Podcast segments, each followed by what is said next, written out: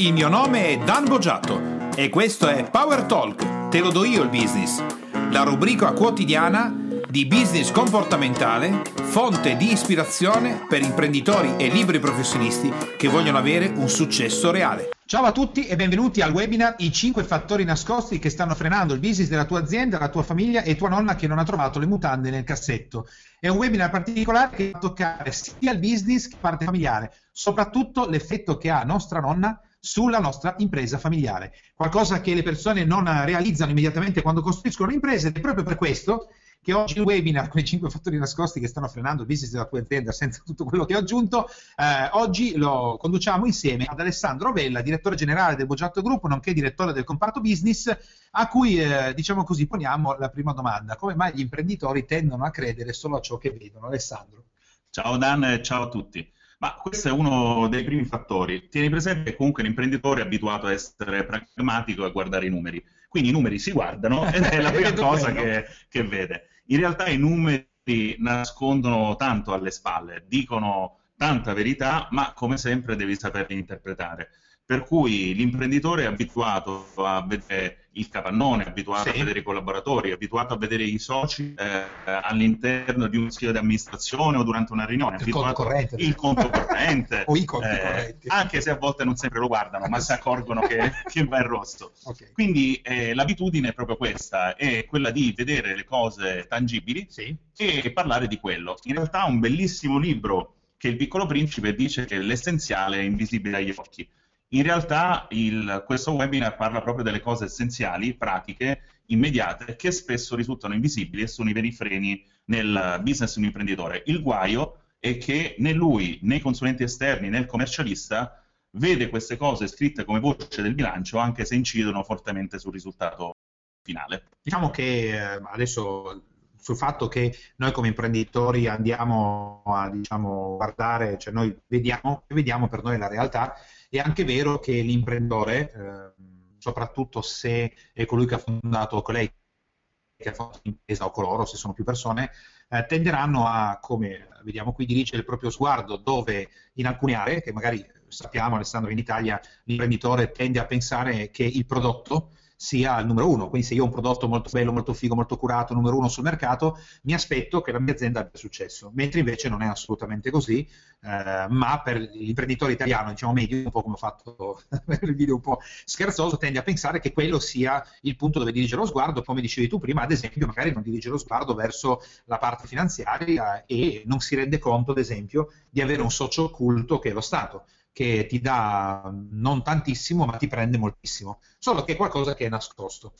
Eh, quindi diciamo che l'aspetto interessante che vediamo oggi proprio sul frenare è eh, cosa stai osservando. Dalla tua esperienza, Alessandro, in generale, proprio nelle imprese, eh, visto che appunto parliamo di direzione dello sguardo, di solito l'imprenditore se non è formato, non ha fatto coaching, non ha fatto niente, che cosa normalmente osserva se non ha fatto formazione?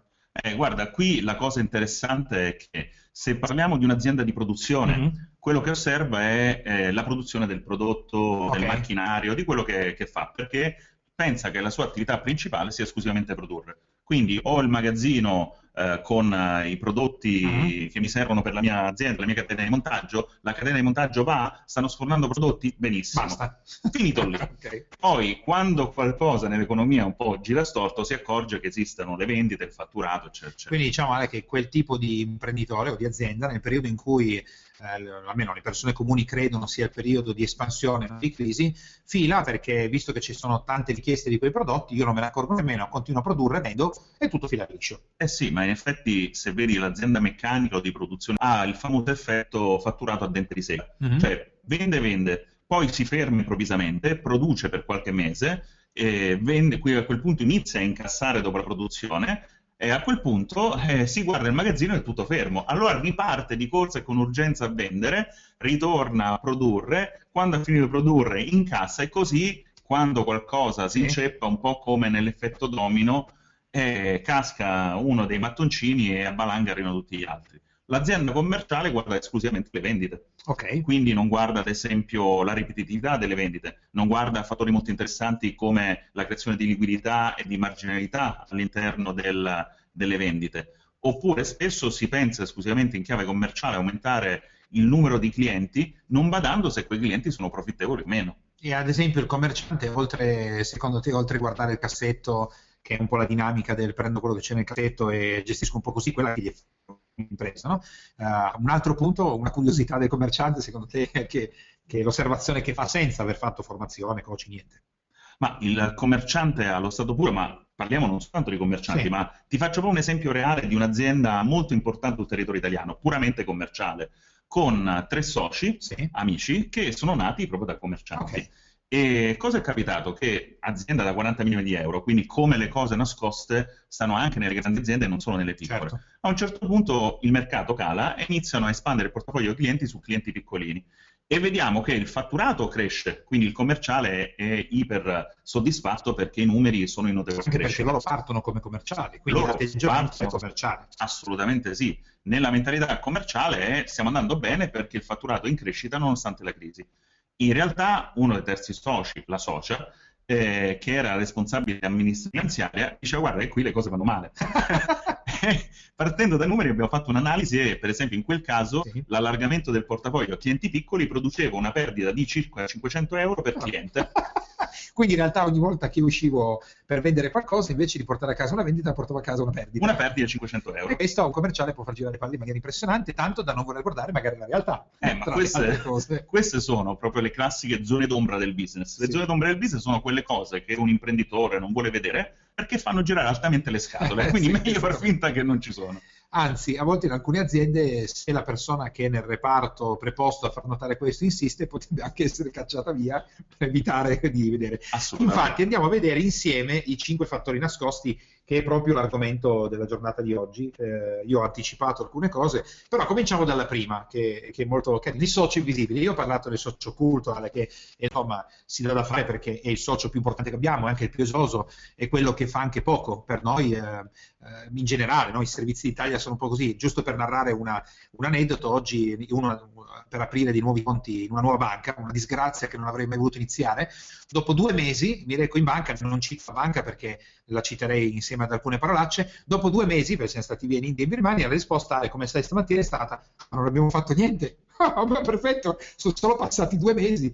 Non dico di avere le banche americane che ti aprono il conto immediatamente con bancomat, assegni e così via. Però dopo due mesi devo dirti che mi aspettavo che la pratica...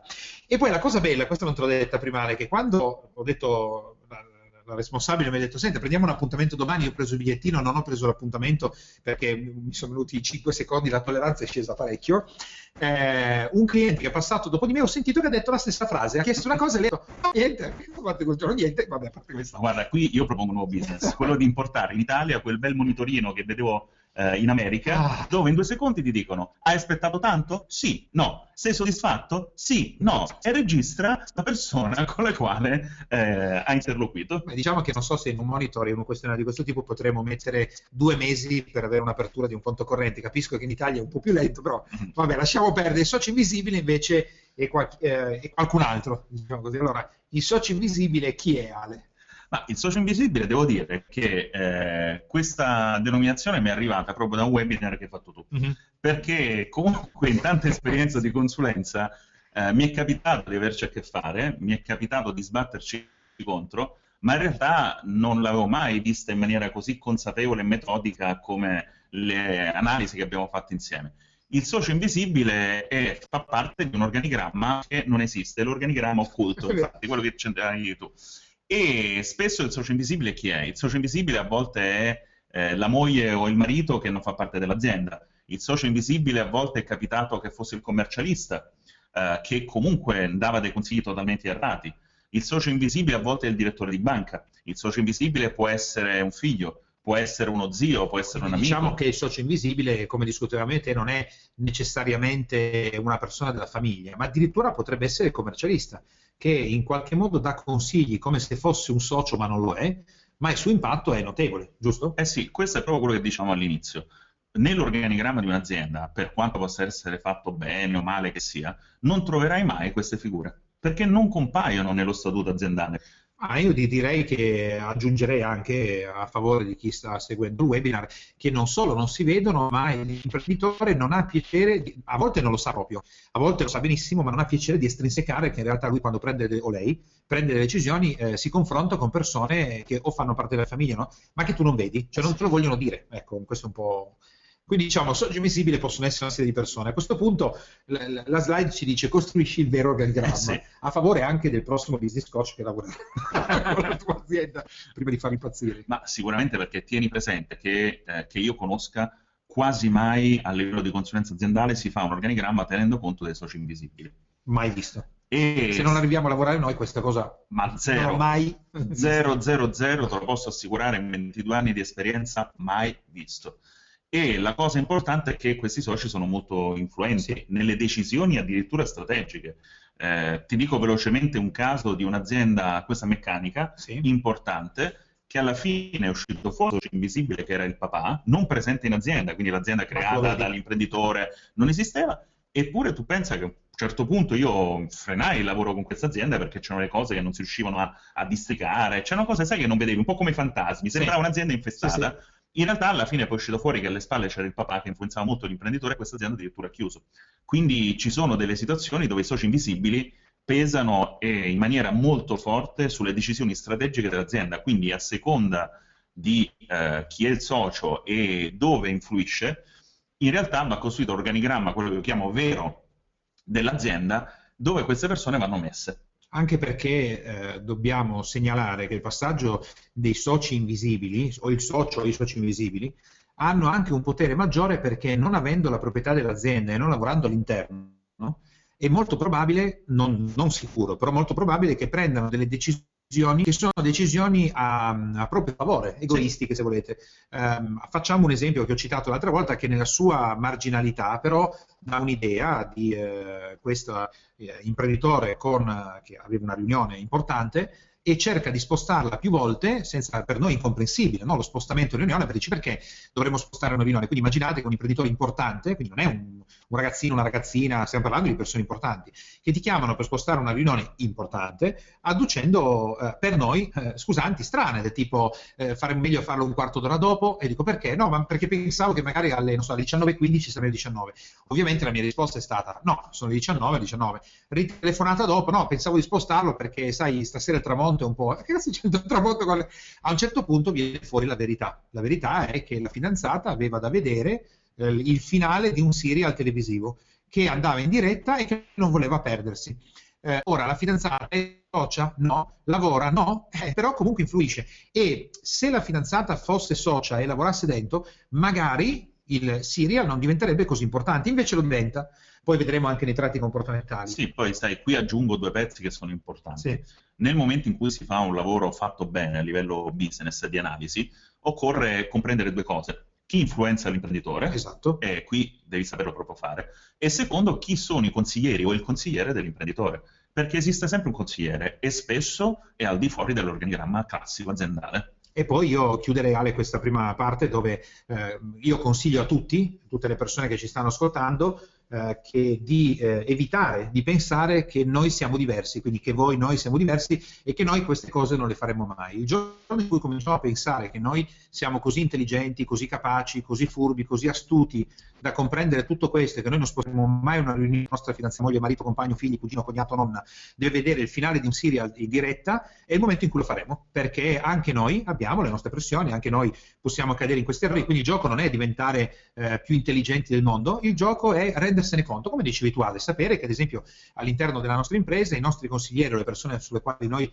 dalle quali noi sappiamo di ricevere delle pressioni, eh, eh, diciamo è conoscere, cioè sapere che sta succedendo questa cosa.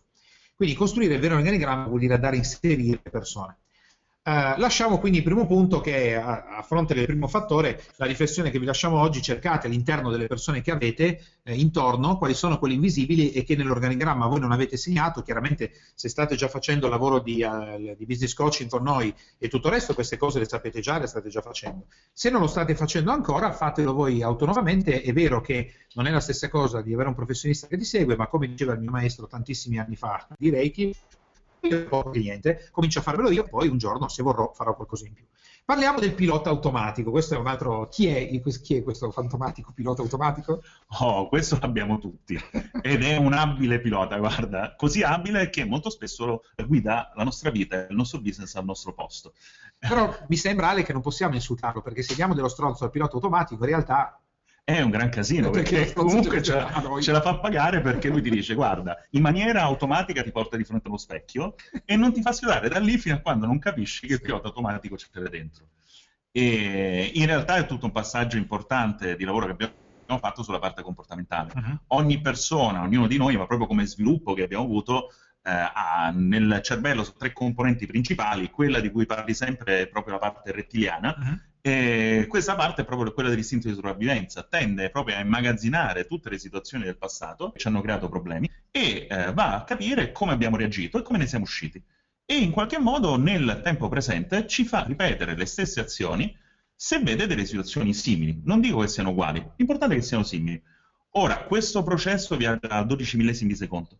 Mentre la parte razionale, quella del vedo una situazione, vedo un problema, lo analizzo e prendo una decisione, quindi facendo una scelta, viaggia a 24 millesimi. Okay. Noi non ci accorgiamo in pratica che attraverso le emozioni, che è il punto di innesco, si innesca il nostro pilota automatico. Un po' Dan come la febbre è sì. una reazione di difesa immunitaria del corpo, così in qualche modo le emozioni tendono a crearci questo passaggio verso il pilota automatico nel momento in cui andiamo sotto pressione. Quindi quando un imprenditore va molto sotto pressione, attraverso la parte emozionale, che non può girare storto, si innesca il pilota automatico, cioè dove la persona ha controllo su quei tratti, e tutta la parte reattiva, ovvero quei tratti dove la persona va fuori controllo e in, in alcune circostanze gli danno una mano, in altre circostanze agiscono veramente da freni, proprio per l'ottenimento di risultati. Il passaggio qual è? Eh, in passato, anche su molte attività, a volte nel campo della formazione si fa l'errore di sì. reprimere determinati tratti che invece sono forti della persona. L'importante qual è per il risultato alto, che è anche grinta, determinazione, oltre che focus sull'obiettivo. Ci fai un esempio pratico per così, orientamento risultato di un imprenditore che in merito all'attività il primo pensiero ha è e quanto sto portando a casa di fatturato questo mese. Perfetto, questo è il risultato che vuole vedere. Okay. La persona con orientamento al risultato alto ha ben chiaro cosa vuole ottenere, è un po' un cacciatore. Perfetto. Quindi ha anche una predisposizione al comando bella forte, quando parla, parla in maniera decisa. Ora, come questo tratto può essere una chiave positiva o negativa? Nel momento in cui devo ottenere un risultato o devo dare dei comandi, chiaramente è positiva, perché Bene. la persona tenderà a avere polso e a dare indicazioni chiare. Nel momento in cui devo richiamare un collaboratore o non riesco a farmi comprendere, beh, può esserci il boomerang molto forte perché la persona tenderà a schiacciare attraverso questa forza l'altra persona. È un po' come, Dan, se esco con Francesca, mia figlia di 10 anni, a prendere sì. le lucciole. Io sono consapevole della mia forza, prendo una lucciola e la stringo piano piano Francesca ancora non lo è, la stringe forte, non gli vuole male e poi la schiaccia. Ok, quindi diciamo che il, primo passaggio che sappiamo è quello di prendere consapevolezza e conoscersi bene, no? poi il vecchio monito all'ingresso dell'oracolo di Delphi, conosci te stesso. Sì. Prima di tutto tramite un'analisi comportamentale e i test che abbiamo elaborato, io prendo coscienza dei miei tratti, quali sono quelli eh, che riesco a gestire e quali sono quelli che vanno in reattivo comprendere la mappa eh, vuole anche dire però applicare quelli che sono i reattivi in maniera positiva, come dicevamo, perché se come abbiamo visto, cerchiamo di reprimere, l'effetto è che la persona perde anche il proprio talento, che è un po', credo, la preoccupazione che gli imprenditori o gli imprenditrici hanno quando iniziano un lavoro di formazione di snaturarsi, no? un po' come dire ho sempre fatto così, questa roba mi cambia, alla fine non mi piace, torno come prima. Quindi bene, abbiamo visto anche il secondo punto dove... Sì, e ti do un altro passaggio che è importantissimo sì, sì. questo, perché chiaramente la sola comprensione e un po' di allenamento non basta, perché cambiare le abitudini o comunque utilizzarle in una direzione positiva non è facile. Sicuramente in questi casi cosa aiuta tantissimo? Aiuta avere un allenatore eh, che costantemente ti fa vedere quando metti in campo i tratti reattivi. Tradotto, ti rompe le balle. Ti rompe le balle. ti rompe le balle vuol dire che non sta toccando, giusto? Eh sì. I tratti quelli... Eh... Ed è la grande anche azione di successo di quando in un'azienda ci sono più soci e tutti i soci fanno un'attività di questo tipo, cioè vanno a comprendere la mappatura reattiva e razionale, iniziano a comprendere anche le differenze tra di loro, i punti di forza e i punti di miglioramento e quelli di compensazione, perché essere diversi, noi sappiamo, la maggior parte dei casi genera contrasto. Noi invece spingiamo proprio per il fatto di essere diversi come uomo e donna mm-hmm. o caratterialmente, può portare ad avere che uno più uno fa 10. Sì, poi all'interno delle aziende è chiaro che se più persone fanno l'attività, anche il linguaggio cambia. In, in molti eh, la preoccupazione che poi cambiando linguaggio si cambia anche il modo di vedere la vita, allora magari possono essere scene in un'azienda, sappiamo, della persona che dice all'altra, eh però il tuo tratto reattivo sulla, sull'empatia, cioè il tuo tratto empatia è entrato in reattivo, non riesco a comunicare con te, dice no, però la tua comprensione di quello che accade. E le persone pensano di eh, essersi trasformate in qualcosa di eh, falso, finto, quando in realtà se voi ascoltate le comunicazioni all'interno delle imprese che non hanno mai fatto formazione o coaching o questo o anche intorno a voi, le comunicazioni sono le stesse, solo che sono peggiorative perché la gente di solito cosa si dice? Eh vabbè, ma come al solito quando ti giro le palle con te non ti si può parlare. Eh, ma perché tu non capisci un H di quello che dico? È la stessa cosa, solo che stanno usando un linguaggio grezzo per, eh, e che non porterà a nessun risultato, perché con quel tipo di comunicazione io non riesco a migliorare, cioè non so come migliorare. Bene, cosa potete fare dopo questo secondo punto? Eh, dopo questo secondo punto, se non avete mai fatto un test comportamentale, il nostro test e così via, semplicemente inizialmente, anche qui tanto per cominciare a fare qualcosa di concreto, eh, ricordatevi che i nostri tratti reattivi sono facilmente identificabili, questo si fa anche nell'attività di coaching one to one. Come fai a sapere qual è il tratto reattivo di una persona in maniera grezza senza aver fatto un test scientifico? La fai parlare e quando la persona comincia no, perché sai, poi quando vedo quelle persone come sempre finisce così e tu gli chiedi in che senso, è che alla fine io non comunico più, mi chiudo dentro me stesso e per due settimane sto male. Ok, perfetto, ho scoperto che c'è un tratto reattivo sulla comunicazione. Poi bisogna fare un lavoro più scientifico, sì, però ma, si guarda, può cominciare a dare un'occhiata, no? Un altro passaggio veloce è, visto che i tratti reattivi escono fuori sotto pressione, quindi non nella normalità. Guarda quando sei. e iniziare a porsi la domanda, ma quando io incontro una vera difficoltà, come reagisco mediamente? E quella roba lì, quel modo di fare, mi sta portando risultati o mi sta frenando?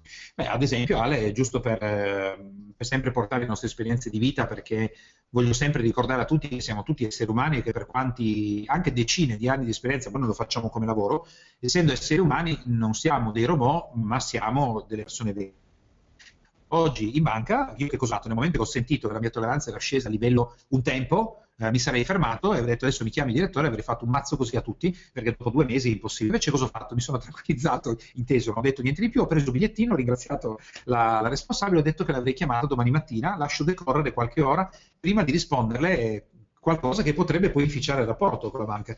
Ma in quel momento nella mia testa è scattato il diagramma, cioè ho visto lo, il, il, mio cos, ho visto la tolleranza che era scesa a livello di guardia e eh, sono stato in silenzio, tranquillo e gentile. Un tempo non l'avrei fatto così. Ora non so se è meglio, o peggio tutto il resto, però è un atteggiamento più consapevole, almeno sai se lo fai, sai cosa stai facendo, cioè stai non parti reattivo. Ecco. Diciamo che stai scegliendo, che è sempre meglio. Sì, per un tempo non avrei scelto, me ne sarei accorto dopo di sì. cosa avevo fatto. Bene, l'effetto flipper, uh, qui uh, di tutte le persone che sono presenti ci sono persone che uh, magari hanno un'età simile alla nostra, nel periodo dei videogiochi, bar, Pac-Man e i flipper, io ad esempio ero appassionato più di videogiochi, un po' meno di flipper, c'era chi invece passava tanto tempo al flipper. Ale, quali sono gli imprenditori che passano tanto tempo al flipper? Guarda, potremmo anche chiamarlo imprenditore flipper. Eh, l'imprenditore flipper che è? È quello che va in giro per l'azienda a tamponare tutti i casini che fanno gli altri e in realtà è un tamponamento continuo, come una pallina impazzita cerca di far punti ovunque, ma sappiamo che più agiti il flipper, più il flipper va in tilt. Infatti, quando si crea l'effetto flipper, hai spesso un imprenditore, un professionista iperstressato che con la frase tipica del meno male che qui ci sto io, mm-hmm. continua a girare in maniera impazzita. Qual è il grande danno? La pallina del flipper è l'imprenditore, se vogliamo usare l'immagine. Assolutamente no? sì. ecco bene, così questo secondo me dà l'idea chiara. E il flipper alla fine è l'azienda. Quindi il flipper è l'azienda, l'imprenditore è la pallina, sì. tilt è il casino che va a combinare.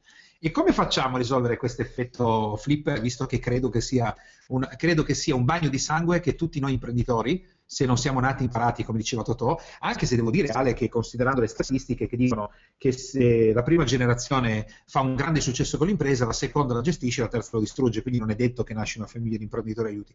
Però supponiamo che noi, come noi poveri mortali, siamo nati eh, non imprenditori, abbiamo imparato, un bagno di sangue che credo abbiamo passato tutti e molti, magari anche delle persone che stanno ascoltando, ci sono ancora dentro. Quindi come facciamo a uscire da questo, questa partita di flipper? Allora, due passaggi. Il primo, come sempre, è quello di osservarle queste cose. Stiamo okay. vedendo tutte cose che spesso non, non sono sotto al naso dell'imprenditore e iniziare a consapevolizzare che se continui a mettere toppe in azienda, alla fine avrai un'azienda rattoppata. Okay.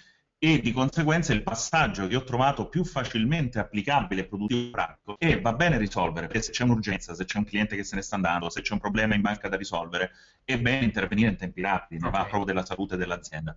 Tuttavia, ricordarsi sempre che mentre stai risolvendo, prenditi la persona che è in gamba in quel settore, in quel segmento, in quella divisione aziendale e mentre risolvi, forma anche la persona per poi delegare.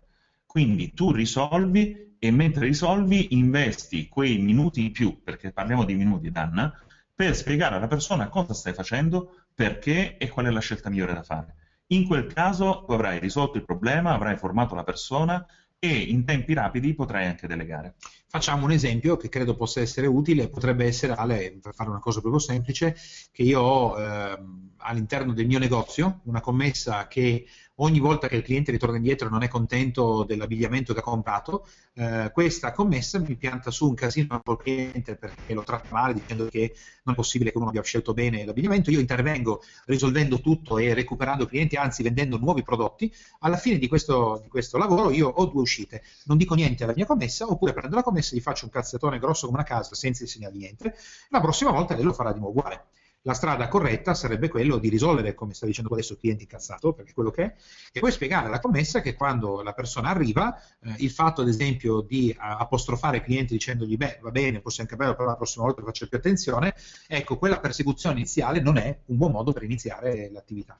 Eh, questo ci aiuta la prossima volta a avere. Il punto interessante, Ale, che noi sappiamo è che una volta che poi l'imprenditore ha iniziato, ha iniziato a far fare un lavoro così, quello che succede è che di solito l'imprenditore non lo vuole fare perché così sarà meno importante, che è un po' quello che dicevamo prima dei tratti comportamentali. Quindi credo che la nostra esperienza ci dica che alla fine eh, il tratto comportamentale, se non gestito, eh, andrebbe a inficiare anche questo tipo di tecnica, giusto? Assolutamente sì, anche perché tieni presente che, parlando tecnicamente, poi sì. la traduciamo sì, ci sono proprio due tratti che ci indicano quando proprio l'imprenditore gode nel fare le cose in prima persona piuttosto che delegare. Quindi ci possono essere poi delle resistenze comportamentali, non solo di metodo, perché tanto lo vedi subito, una volta che spieghi il metodo alla persona lo fa immediatamente. Se non gestisci la parte comportamentale, tutta questa roba non funzionerà. Eh, la parte sicuramente interessante è che noi l'abbiamo visto anche con la costruzione dei cruscotti. Sì, sì. Noi, il metodo è stato prima gestiamo quel problema in prima persona, iniziamo che era proprio l'avere un controllo massimo dei dati, mentre lo facciamo lo spieghiamo alle persone che sono in quel reparto, dopodiché la magia che accade qual è? Che non solo lo sanno utilizzare anche meglio di noi, ma addirittura lo sviluppano. Quindi in un processo di risolvi, forme e delega, tu avrai delle persone, chiaramente scegliendo le giuste, sviluppando il quarto punto che non c'è ancora, esatto. eh, avranno, avrai delle persone che svilupperanno e miglioreranno quello che tu hai fatto. Quindi una scena ideale per un imprenditore. Diciamo che eh, ancora una volta è importante segnalarvi che ehm, non c'è corso di formazione tecnico, di vendita, di marketing, di uh, management, di intelligenza finanziaria che possa tenere se non avete lavorato e lavorate sulla parte comportamentale integrandola con il business. Ecco perché, ve lo dico scherzando, ridendo, ma è il nostro mondo, ci sono migliaia e migliaia di persone che continuano ad andare a fare i corsi per diventare milionari o liberi finanziariamente e continuano a non esserlo e eh, detto fra me e te sono il 99,9% delle persone, non perché si siano rimbecilliti e nemmeno perché magari il corso non sia buono, anzi magari il corso è molto buono. Il fatto è che io non ho risolto la mia parte comportamentale, ma anzi nemmeno la conosco, cioè è proprio ancora prima, neanche ne, ne solo esistenza. E sappiamo che pesa per l'85% di un risultato. una matata che chi ha, come noi ci ha sbattuto il naso per tanti anni, eh, per poi arrivare perché ovviamente se si diventa eccellenti in un'area è perché quell'area lì era l'area dove noi eh, nella nostra vita abbiamo steccato, un po' come per dire la persona che nella vita vita poi eh, magari fa l'attore di successo, gli piace stare in pubblico, un sacco di gente, forse a scuola era lo sfigato che nessuno si filava e così via, no? Perché ha dovuto compensare, no? Quindi diciamo che la compensazione ci aiuta a diventare esperti. E infatti eh, chiudiamo questo con come potete fare oggi un, un, cambiamento immediato nella vostra impresa familiare e nell'attività che state facendo, semplicemente cercate qual è il problema che si, che si ripete meccanicamente nella vostra impresa che vi fa girare le scatole in maniera impressionante, che tutte le volte perdete le staffe, prendetene solo uno e chiedetevi ma quando si verifica quel problema? Io ho formato, ho insegnato qualcuno, ho delegato questa cosa o domani me la ritroverò di nuovo uguale? Non fatene, evitate di pensare a 100.000 cose. Una, e come dicevamo prima, io come imprenditore ne avrò una che si ripete meccanicamente ed è bene a risolvere prima di ritrovarsela di nuovo costantemente. Sì, che poi accenno che delegare chiaramente non è sbolognare, ma è è un processo di delega che deve portare la persona a cui si delega veramente a saper risolvere quelle sì, Perché sbolognare vuol dire, senti, non questa roba, la natura di pale, fatela tu. Eh, delegare vuol dire, senti, facciamo questa cosa qua insieme, ti insegno come si fa, piano piano, e poi quando sei capace la fai tu. Certo. che sbolognare la poi... Anzi, è il primo passaggio che noi imprenditori facciamo quando abbiamo le palle tritate. Eh sì. La prima cosa che facciamo è cercare qualcuno a cui sbolognare cose che non ci piacciono passato anche quello, con notti di sangue sui libri e tutto il resto. Dopodiché arriva il momento di farsi una bella tiratina di naso, non con uh, la cocaina e tutto il resto, ma con un po' di zucchero, tanto per ricordarci che le selezioni, ovviamente, Ale, si fanno a naso. Come si fa a mettere una persona in azienda? Su questo mi viene voglia di tirare una capocciata sul tavolo, perché credo che sia uno de- degli errori, guarda, peggiori che un imprenditore possa fare. È come se una squadra di sport, calcio e non solo, iniziasse a prendere i giocatori così, a naso. Eh, quello mi piace, quello non mi piace, ma perché? Boh, non lo so, però mi sembra che, sai, poi un po' mi assomiglia. Però tu Meno bravo di me... Tuo cugino c'ha una faccia da marketing che... Eh, guarda, guarda e, anche, e anche poi il fratello c'ha la faccia da commerciale non ha mai venduto, però secondo me può promettere E poi il cognato ce la faccia da culo. Però quello di solito non lo metti in organigramma, quello diventa socio invisibile, eh, perché di solito il socio invisibile ha una buona probabilità di essere la faccia di culo di tutto il giro, Ma occhio, senza offendere nessuno. Spesso nella selezione a naso il socio invisibile è fortemente foriero della selezione a naso perché spesso no. ci piazza un suo uomo così esatto. tu ti ritrovi il socio invisibile fuori un suo uomo dentro Ah, questo, è, sì, questo ad esempio non ci avevo pensato, dell'uomo dentro uh. suggerito da socio invisibile. Uh, ovviamente ce ne voglia, anche voi avete le vostre magagne come abbiamo noi, però intanto conoscerle, quindi al di là delle battute, no, allora abbiamo capito che non dobbiamo usare una persona per capire se fare marketing commerciale amministrativo.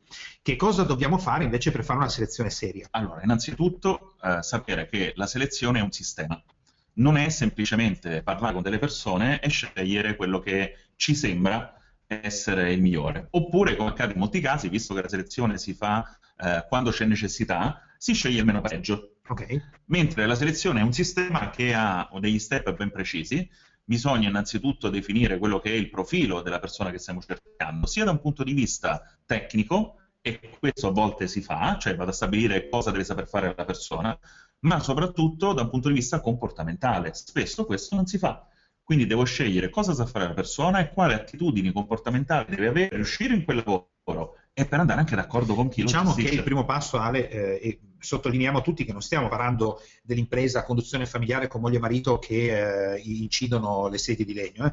stiamo parlando di imprese che possono essere eh, imprese che fatturano 100, 1000 milioni all'anno, eh, un'impresa che fattura mille milioni all'anno metterebbe una persona come amministratore delegato solo perché il cugino fatto a naso? E, purtroppo la risposta è sì, purtroppo è sì, anzi, anzi molte volte riescono a occultare ancora meglio in un'azienda grande i famosi infiltrati e così via.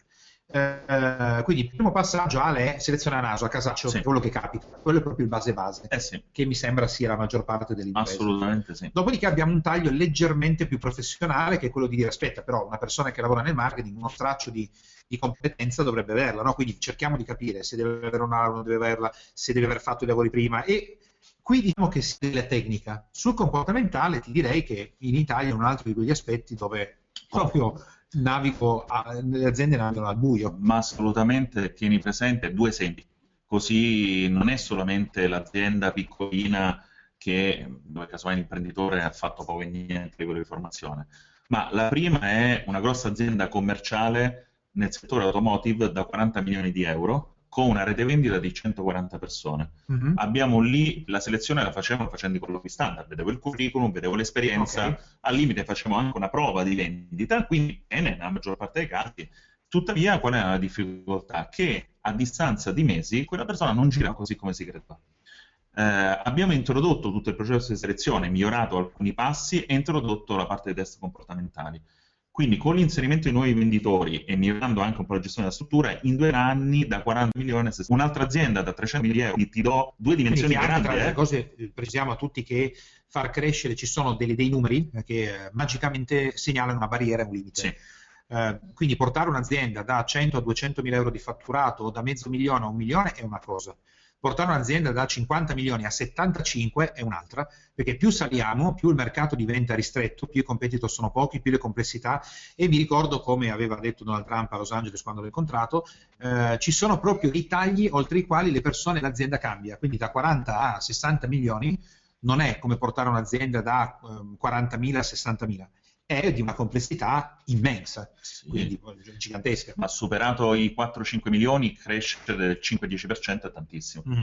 Ma eh, tieni presente che aggiungo un, un, un quarto bis di un elemento un 4B, un 4B è, è, un altro fattore che gli imprenditori sì. non guardano è il fatturato potenziale spesso ci si concentra sul fatturato che abbiamo fatto okay. e nelle statistiche vado a vedere quanto ho fatto quest'anno rispetto all'anno scorso in realtà c'è il fatturato potenziale ovvero quanto potresti fare se la tua azienda e le persone della tua azienda viaggiassero a pieno regime in realtà ognuno di noi ha un potenziale bloccato quindi è proprio quello che viene bloccato dal pilota automatico, eccetera, eccetera. Quindi il potenziale inespresso. Okay.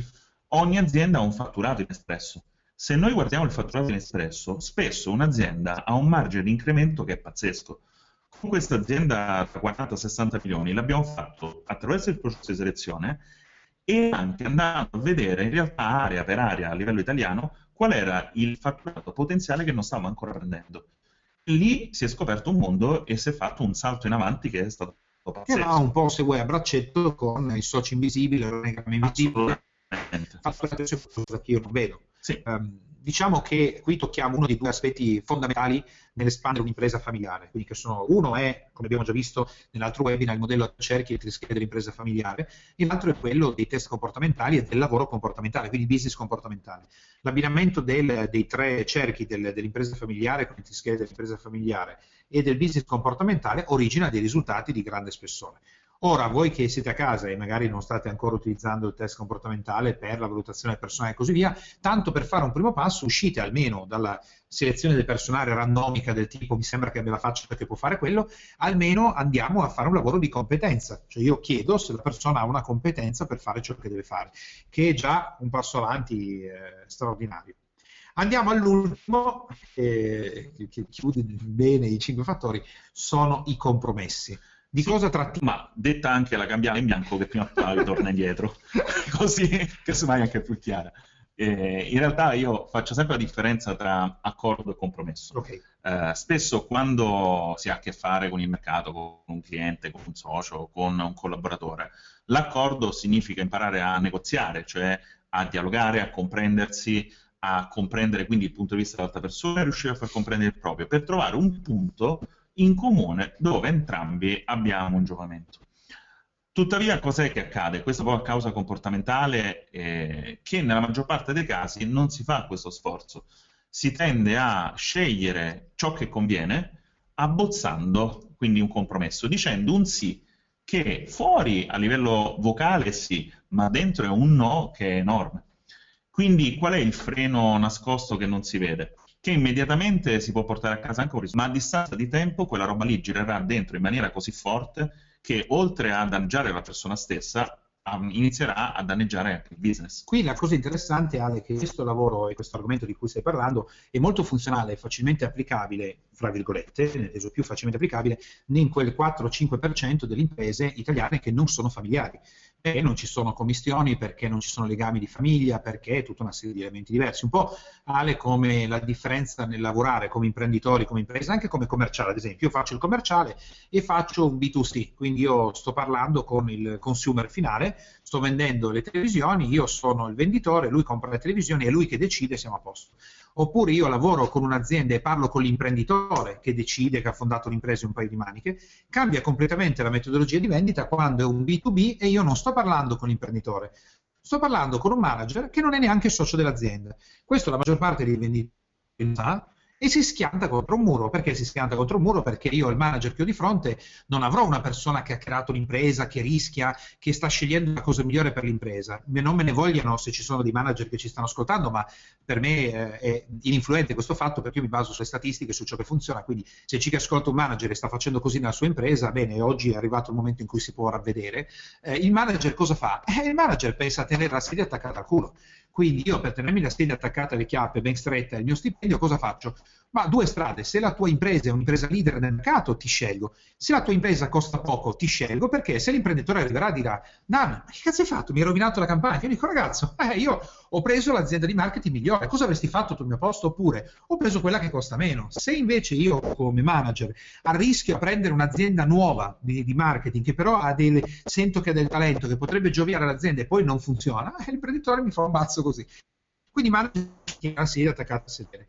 Cosa succede quindi Ale? Quindi la domanda che ti faccio è, ok, questo per le imprese diciamo non familiari va bene, però nell'impresa familiare e eh, lì ci sono tanti, tanti bei compromessini di convenienza perché quella è mia moglie, mio marito, mio fratello, mio cognato e l'amico di scuola con la quale da vent'anni è mio figlio. È mio figlio. Eh, ecco, a questo punto sì. come si può risolvere prima onde evitare perché cosa succederà? Le persone faranno quella, quel tipo di comportamento, poi come dici tu gliela faranno pagare perché sì. è dietro l'angolo.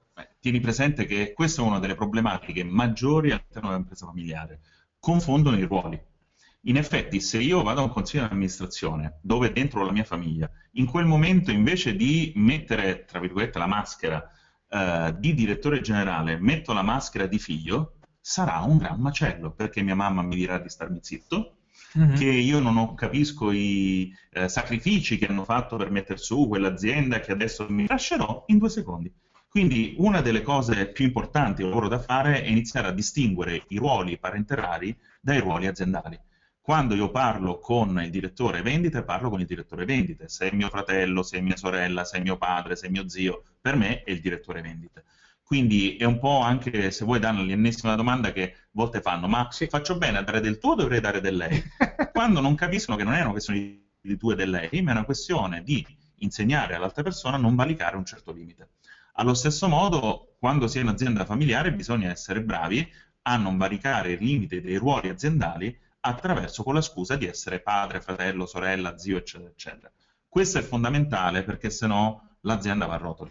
Diciamo che in un'impresa familiare, soprattutto nel management, comunque ricordiamo a tutti che la maggior parte, il 95% dell'impresa italiane è un'impresa familiare grande, eh, è molto importante la crescita congiunta del, del, management in formazione, in coaching, in attività, perché se non imparano insieme non capiranno cosa sta succedendo. Quindi eh, diciamo che questo è un argomento delicato, quello che potete fare anche qui praticamente è chiedetevi se in questo momento nella vostra attività, nella vostra impresa, voi state lavorando nel, nel lavorare con persone che sono accanto a voi, possono anche essere persone della famiglia intenzionale, non necessariamente di sangue, voi state facendo, state mettendo in piedi dei commessi su quello che conviene invece di fare quello che sentite essere giusto.